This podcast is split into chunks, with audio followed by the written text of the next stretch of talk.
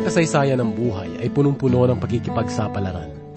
Ang mga aklat at maging ang himig ng mga awitin sa ating kapaligiran ay katatagpuan ng maraming hinaing at pakikibaka. Ang iba'y kasusumpungan ng diwa ng tagumpay, samantalang ang iba ay kasawian. Nasaan nga ba ang Diyos sa panahon ng ating kapighatian?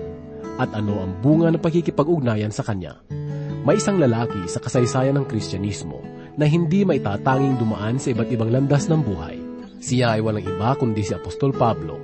Sa pagbabasa pa lamang ng kanyang mga liham ay makikita na natin ang iba't ibang mukha ng pakikipaglaban na kanyang ginawa maitaguyod lamang ang Ebanghelyo. At masasabi kong isa siya sa pinakadakilang tao na nabuhay sa balat ng lupa na nakatagpo ng ibayong kalakasan sa pamagitan ni Heso Kristo. Buong tapang at kapanatagan niya ito inihayag sa napakalinaw na pananalitang nagsasabi, Magagawa ko ang lahat ng bagay dahil kay Kristo Jesus na nagpapalakas sa akin.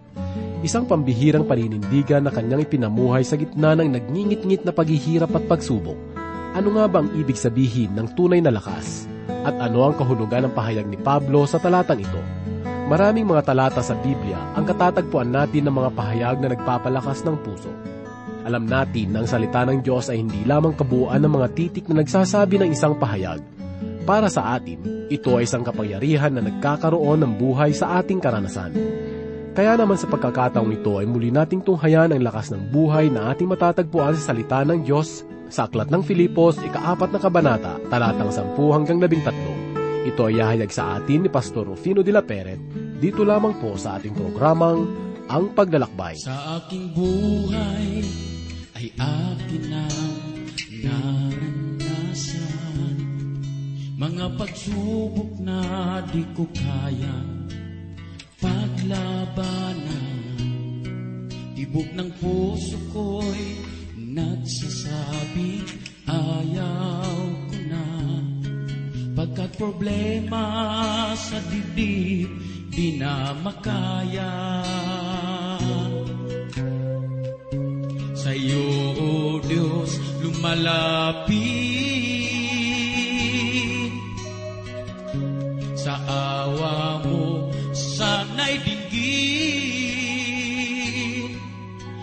salitang sa bibig sinasambit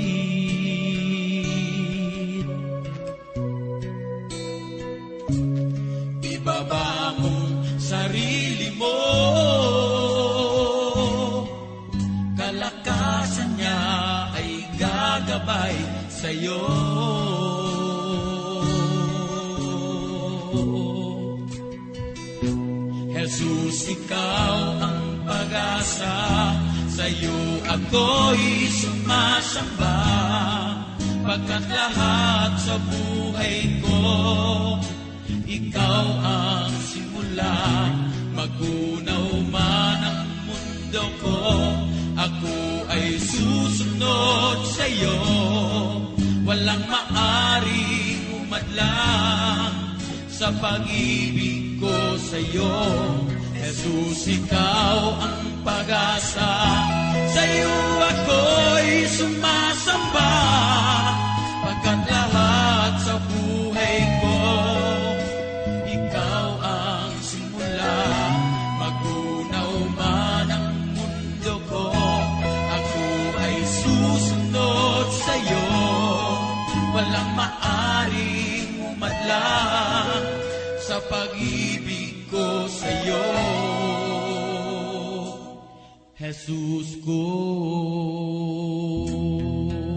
Patuloy po tayo sa ating pag-aaral at paglalakbay sa salita ng Diyos dito sa liham ni Apostol Pablo sa mga taga-Filipos, ikapat na kabanata talatang sampu hanggang labing tatlo. Muli pong sumasa inyo inyong kaibigan at pastor sa Himpapawid, Rufino de la Peret. Ang katagang, ang kalooban ng Diyos ay sadyang napakagandang pakinggan para sa ating buhay. Ngunit may mga tao na nais lamang pakinggan ang katagang ito, subalit hindi nila hangad na paglaanan ng panahon upang masumpungan ang tunay na kalooban ng Diyos. Ano nga ba ang ibig sabihin ng katagang ito? Paano ba malalaman ang kalooban ng Diyos sa ating buhay? Paano tayo nakatitiyak na ang ating ginagawa ay nakaayon sa kalooban ng Diyos? At ano ang mangyayari sa ating buhay kung tayo ay hindi nabubuhay sang-ayon sa kalooban ng Panginoon? Ang tungkol sa kalooban ng Diyos ang nais kong bigyan po natin ng pansin sa oras na ito. Pag-aralan po natin ang salita ng Diyos na makapagbibigay katugunan sa mga katanungang nabanggit. Muli po nating buksan ang ating banal na kasulatan sa Aklat ng Filipos, ikaapat na kabanata, ikasampu hanggang ikalabing tatlong talata. Ang mga talatang ito ay naglalaman ng mga kapahayagan ni Apostol Pablo tungkol sa kalooban ng Diyos sa mga sumusunod sa Kanya. Dito ay tinalakay ni Apostol Pablo ang tungkol sa kaniyang karanasan sa panahon ng karangyaan at maging sa panahon ng pagdarahop. Sinabi niyang nasa puso niya ang kasiyahan sa anumang kalagayan sapagkat walang ibang nagbibigay sa kanya ng kasiyahan sa buhay, kundi ang katiyakan na siya ay nasa ilalim ng kalooban ng Panginoon. Napakahalaga sa ating sarili na malaman kung saan umiikot ang ating buhay. May mga taong nabubuhay sa sanglibutang ito na walang katiyakan sa kanilang kinalalagyan. Ang tanging nalalaman nila ay ang makaraos sa pang-araw-araw na pangangailangan sa buhay. Lahat ng kanilang panahon ay nakatuon lamang sa mga bagay na maaring makatugon sa kanilang pangangailangang material. May isang pilosopo na nagsabi na ang tao raw ay nabubuhay upang mapagtagumpayan ang bawat hamon ng buhay. Sangayon sa kanya, ang buhay ng tao ay umiikot lamang sa mga bagay na maaring makatugon ng kanilang pangangailangan sa kalagayang pisikal. Ang ganitong kalagayan ay hindi nakaayon sa kalooban ng Diyos, sapagkat ang nais ng Diyos para sa tao ay ang lumakad ayon sa kanyang kalooban. Ang kalooban ng Diyos ang pinakamahalaga sa buhay ng tao. Tunghayan po naman natin ngayon ang mga aral na ipinapahayag na Apostol Pablo sa mga talata na ating pag-aaralan. Basahin po natin at pagbubulay-bulayan ng ikasampung talata dito sa ikaapat na kabanata sa aklat ng Filipos na ganito po ang sinabi. Ako'y totoong nagagalak sa Panginoon, na ngayon sa wakas ay inyong muling binuhay ang inyong pagmamalasakit sa akin. Na dito'y katotohanang nagkakaroon kayo ng malasakit, ngunit wala kayong pagkakataon. Sa unang kabanata nitong aklat ng Filipos, ay nabanggit sa ating pag-aaral na ang liham na ito ni Pablo sa mga taga-Filipos ay isang liham ng pagpapasalamat. Ngunit bago niya sinabi ang kaniyang pasasalamat, ay ipinahayag niya muna ang iba't ibang karanasan ng mga nakilala niyang mananampalataya mula sa iba't ibang lugar na kanyang nadalaw. At pagdating sa talatang ito ay binanggit niya ang mga tulong na kaloob sa kanya ng mga mananampalataya sa Filipos. Ipinahayag ni Apostol Pablo ang kanyang pasasalamat sa kanila. Sa loob ng dalawang taon, ang iglesia sa Filipos ay nawalan ng kaugnayan kay Apostol Pablo. Simula noong si Apostol Pablo ay hinuli at ibinilanggo ng mga sundalo sa Roma, sa Jerusalem sa loob ng dalawang taon. Nalaman lamang ng mga mananampalataya sa Filipos tungkol sa kanya nung siya ay ilipat sa bilangguan sa Roma. Sa pangyayaring ito ay abot-abot ang kanilang paghingi ng paumanhin kay Apostol Pablo, sapagkat hindi nila nagagampanan ang kanilang tungkulin na ibigay ang kanilang kaloob kay Apostol Pablo sa mga panahong iyon na wala silang ugnayan sa kanya. Ngunit maunawain si Pablo sa kanila. Ipinahayag ni Apostol Pablo ang kanyang pangunawa sa kanila sa banayad na kaparaanan. Ito ang kanyang sinabi sikasampung talata at basahin po natin. Ako'y totoong nagagalak sa Panginoon na ngayon sa wakas ay inyong muling binuhay ang inyong pagmamalasakit sa akin, na dito'y katotohanan nagkaroon tayo ng malasakit, ngunit wala kayong pagkakataon. Kay gandang pakinggan ang ganitong kapahayagan, tunay na kay buti ng kalaoban ni Apostol Pablo sa kanila – ang talatang ito ay nagpapahayag ng pagmamalasakitan ng mga mananampalataya. Walang puwang sa puso ni Apostol Pablo ang anumang puot o galit sa kanila sa kabila ng kanilang pagkukulang. Ang mga mananampalataya sa Pilipos ay napasalamatan pa niya sa gitna ng lahat. Ang bagay na ito na ginawa ni Apostol Pablo ay napakabuting halimbawa para sa atin na mga mananampalataya ngayon. Kung minsan ang ating mga kapwa mananampalataya ay nagkukulang sa atin, ang gayong panahon ay napakagandang pagkakataon upang ipadama sa kanila ang pagpapatawad at pagmamahalan sa isa't isa. Kay buting maipahayag sa ating buhay ang pag-uunawaan ng mananampalataya, sapagkat ito ay kalooban ng ating Panginoong Heso Kristo na tayong mga mananampalataya ay magkaisa sa diwa ng pagmamahal. Ipinaliwanag rin ni Apostol Pablo na ang kaniyang mga sinabi ay dulot ng kanyang nag-uumapaw na kagalakan sapagkat nagkaroon siya ng kaugnayan sa mga mananampalataya sa Filipos. Basahin po natin ang ikalabing isang talata rito sa ikaapat na kabanata ng Filipos. Ganito po ang sinabi ni Apostol Pablo. Hindi sa nagsasalita ako dala ng pangangailangan, sapagkat aking natutuhan ang masiyahan sa anumang kalagayan na aking kinaroroonan. Maliwanag na sinabi ni Apostol Pablo ng kanyang mga sinabi ay hindi pagsusumamo para humingi ng tulong. Tuwirang sinabi niya na natutuhan niyang namuhay sa anumang kalagayang kinalalagyan niya. Walang pagkakaiba sa kanya ang kalagayang nasa loob man o nasa labas ng bilangguan. Marami sa atin ang may kaisipan na ang kasiyahan ay matatamo lamang sa mga panahong tayo ay nasa maayos na kalalagyan.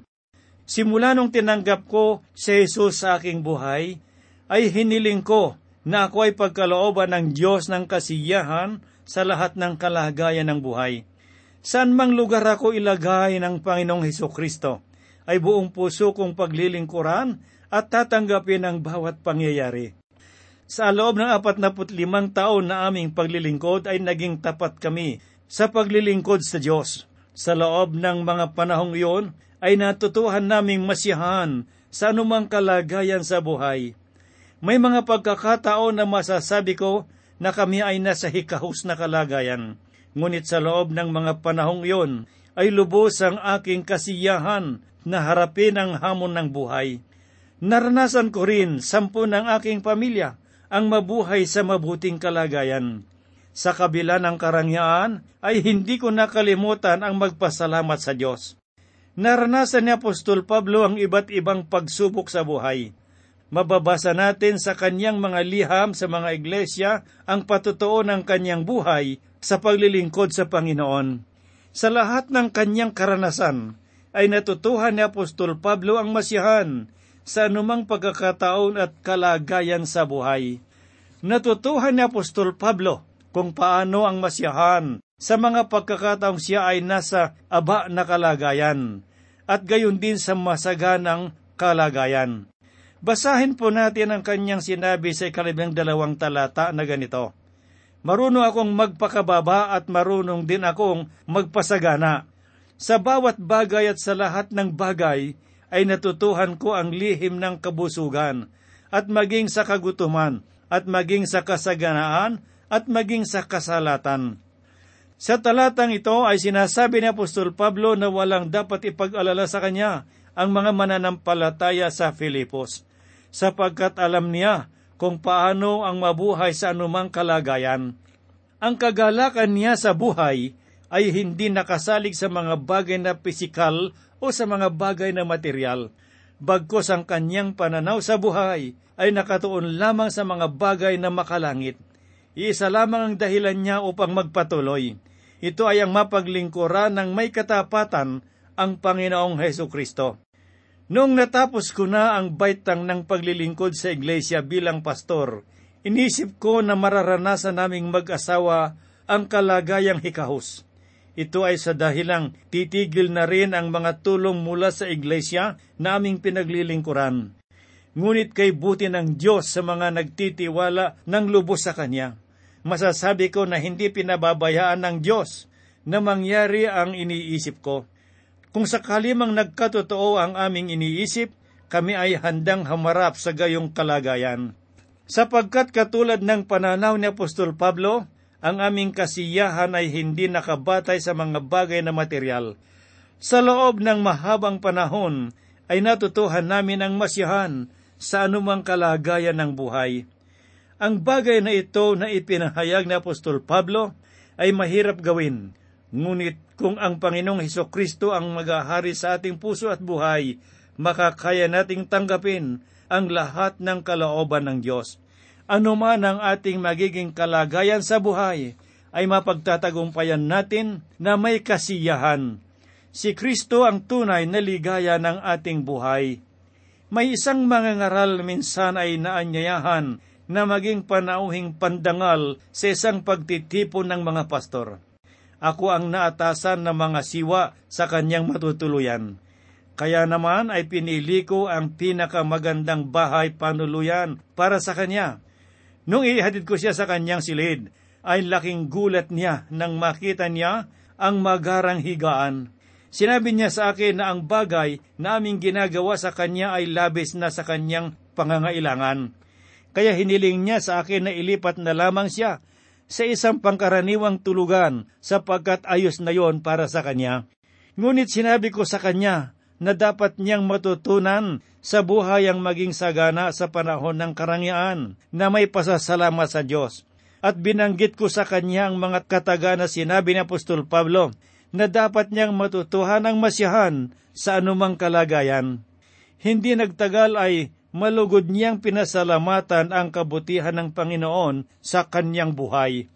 Tayo ay magiging masaya sa anumang kalagayan kung matutunan nating tanggapin ang mga kalooban ng Diyos. Walang ibang dulot ang kalooban ng Diyos sa ating buhay, kundi ang kasiyahan. May mga taong pilit na hinahanap ang kasiyahan ng buhay sa pamamagitan ng iba't ibang karanasan. Ginagawa nila ang lahat ng bagay upang masiyahan. Malakas ang kanilang pag-aakala na ang kasiyahan ay matatamo sa pamamagitan ng mga bagay na may kinalaman sa material o pisikal. Kaibigang nakikinig, ang lihim ng tunay na kasiyahan ay matatamo lamang sa kalooban ng Diyos sa ating mga buhay. Lahat ng bagay ay magagawa natin kung ang Panginoong Heso Kristo ay nasa ating buhay. Sinabi ni Apostol Pablo sa kalabing tatlong talata ang ganito, Lahat ng mga bagay ay aking magagawa sa pamamagitan niyang nagpapalakas sa akin. Sinabi ni Apostol Pablo, sa lahat ng bagay. Ang ibig sabihin, ay kaya niyang gawin ang lahat ng bagay na nais niyang gawin.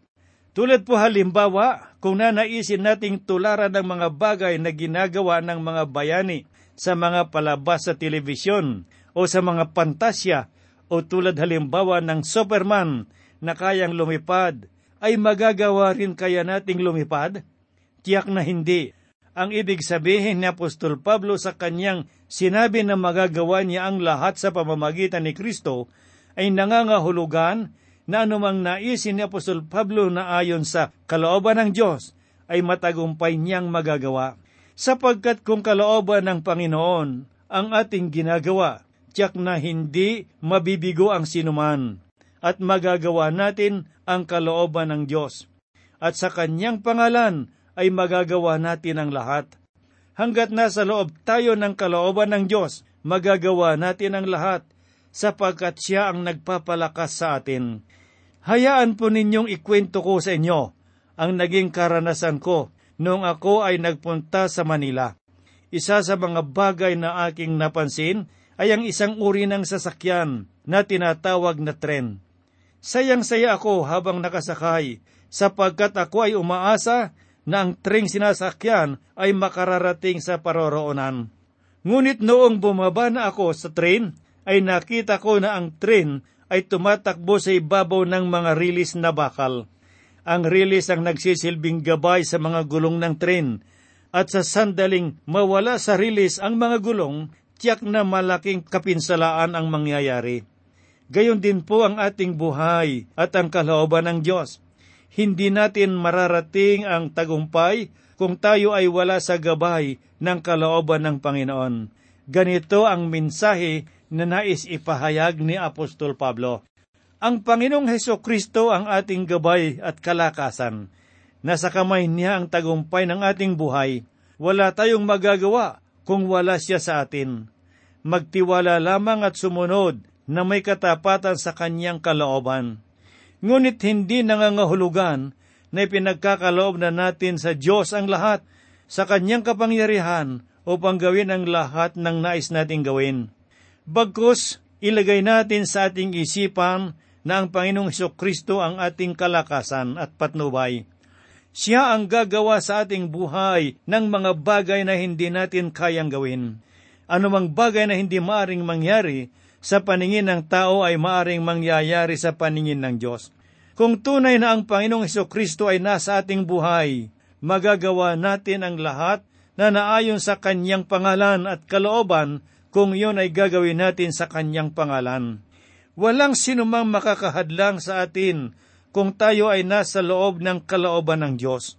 Subalit sa sandaling lumabas tayo sa kalooban ng Panginoon, kapahamakan ang naghihintay sa ating buhay. Wala nang pinakaligtas na kalagayan maliban sa loob ng kalooban ng Diyos. At kung tayo ay patuloy na lumalakad sa labas ng kalooban ng Panginoon, wala tayong ibang hahantungan kundi ang kasalanan at kasamaan.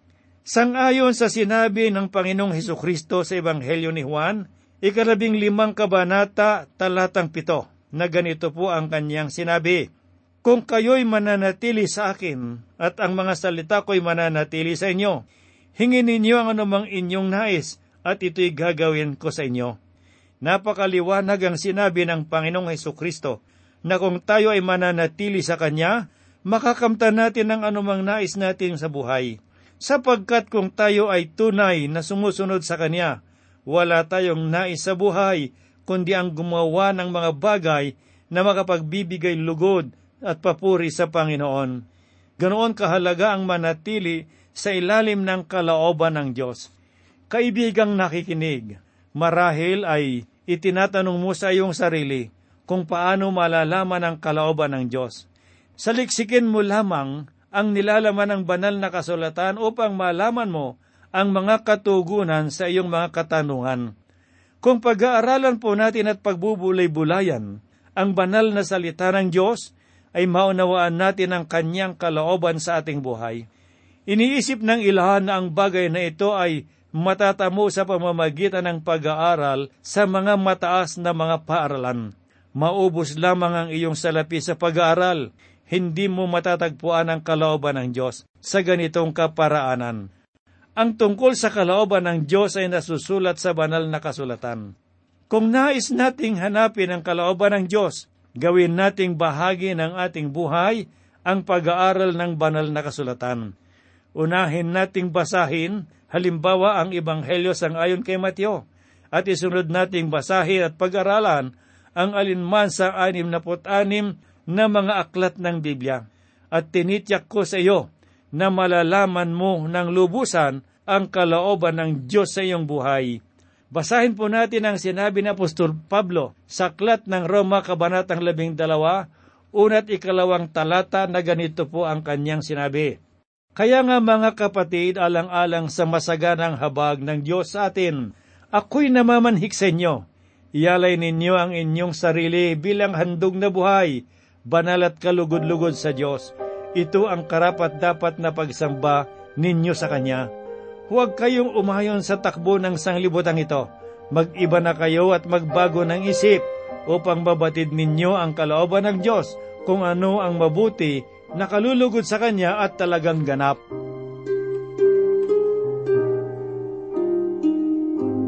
Tayo po ay dumulog sa Diyos at manalangin. Muli po kaming dumudulog sa iyo, Diyos Ama, sa amin pong pagpupurit pagpapasalamat sapagkat patuloy mo kaming ginagabayan ng banal na Espiritu sa aming pag-aaral.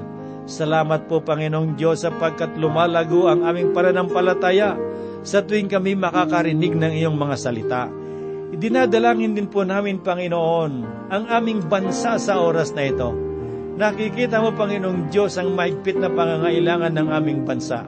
Kabi-kabila ay merong mga koguluhan, mga patayan at iba pang mga pangyayari. Subalit, Panginoong Diyos, sinabi mo na kung ang iyong bansa ay magbabalik loob sa iyo, ipapakita mo ang mga dakilang mga bagay, magkakaroon ng pagkagising. Gayun din po, Panginoong Diyos, dalangin po namin na gawin mo ito dito sa aming bansa ngayon po, Panginoon. Gayun din sa bawat mga kaibigan at mga kapatid na nakikinig ng mga salita mo sa oras na ito. Dakilang Ama, mangusap ka sa kanila at imulat ang kanilang mga mata upang makita, Panginoon, ang kanilang pangangailangang espiritual.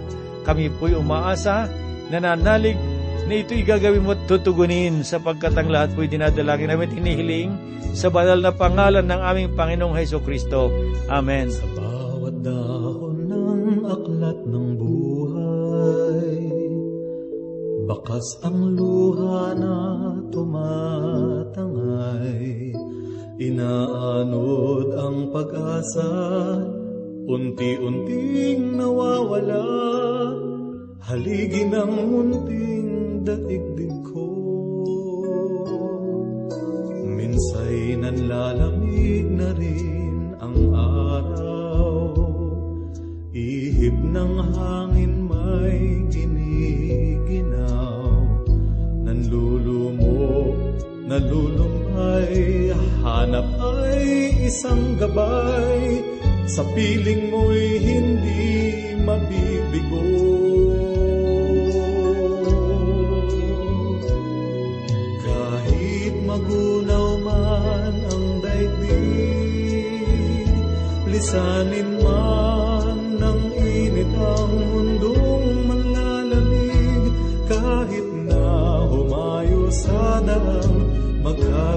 Magkabilay